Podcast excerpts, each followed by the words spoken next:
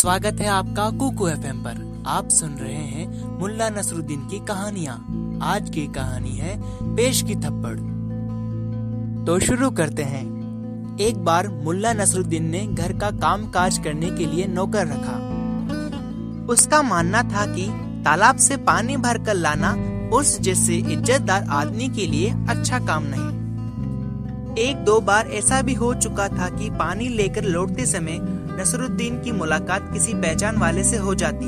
वह आदाब करता तो नसरुद्दीन को भी झुककर आदाब करना पड़ता और नसरुद्दीन के कंधे पर घड़े में रखा सारा पानी सामने वाले पर जा गिरता।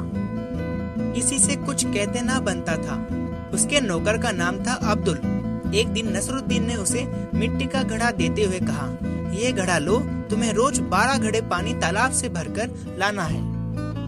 अब्दुल ने रजामंदी में सिर हिलाया। जैसे ही वह जाने को तैयार हुआ कि नसरुद्दीन बोला, सुनो, सावधानी बरतना, घड़ा टूटना नहीं चाहिए। अब्दुल मुड़कर जाने लगा तो नसरुद्दीन फिर बोला, चौकस रहना, यदि तुमने घड़ा तोड़ दिया तो थप्पड़ खाना पड़ेगा, याद रखना। अभी अब्दुल दरवाजे तक पहुँचा ही था कि नसरुद्दीन ने चिल्लाकर हाथ से इशारा करते हुए वापस बुलाया। हैरान, परेशान नौकर वापस नसरुद्दीन के सामने जा खड़ा हुआ। नसरुद्दीन ने एक जोरदार थप्पड़ उसके गाल पर रसीद कर दिया। पटाख की आवाज़ हुई। अब्दुल के हाथ से घड़ा छूटते छूटते बचा। अब्दुल बोला, मालिक, आपने मुझे क्यों मारा?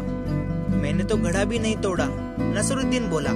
देखो भाई, अगर मैं तुम्हें घड़ा टूटने के बाद थप्पड़ मारता तो भी घड़ा जुड़ तो नहीं जाता।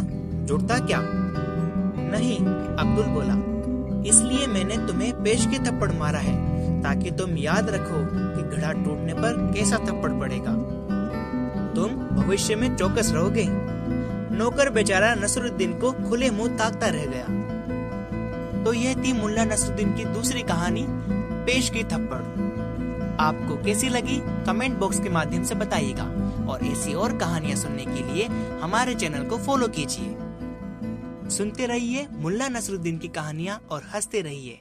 धन्यवाद।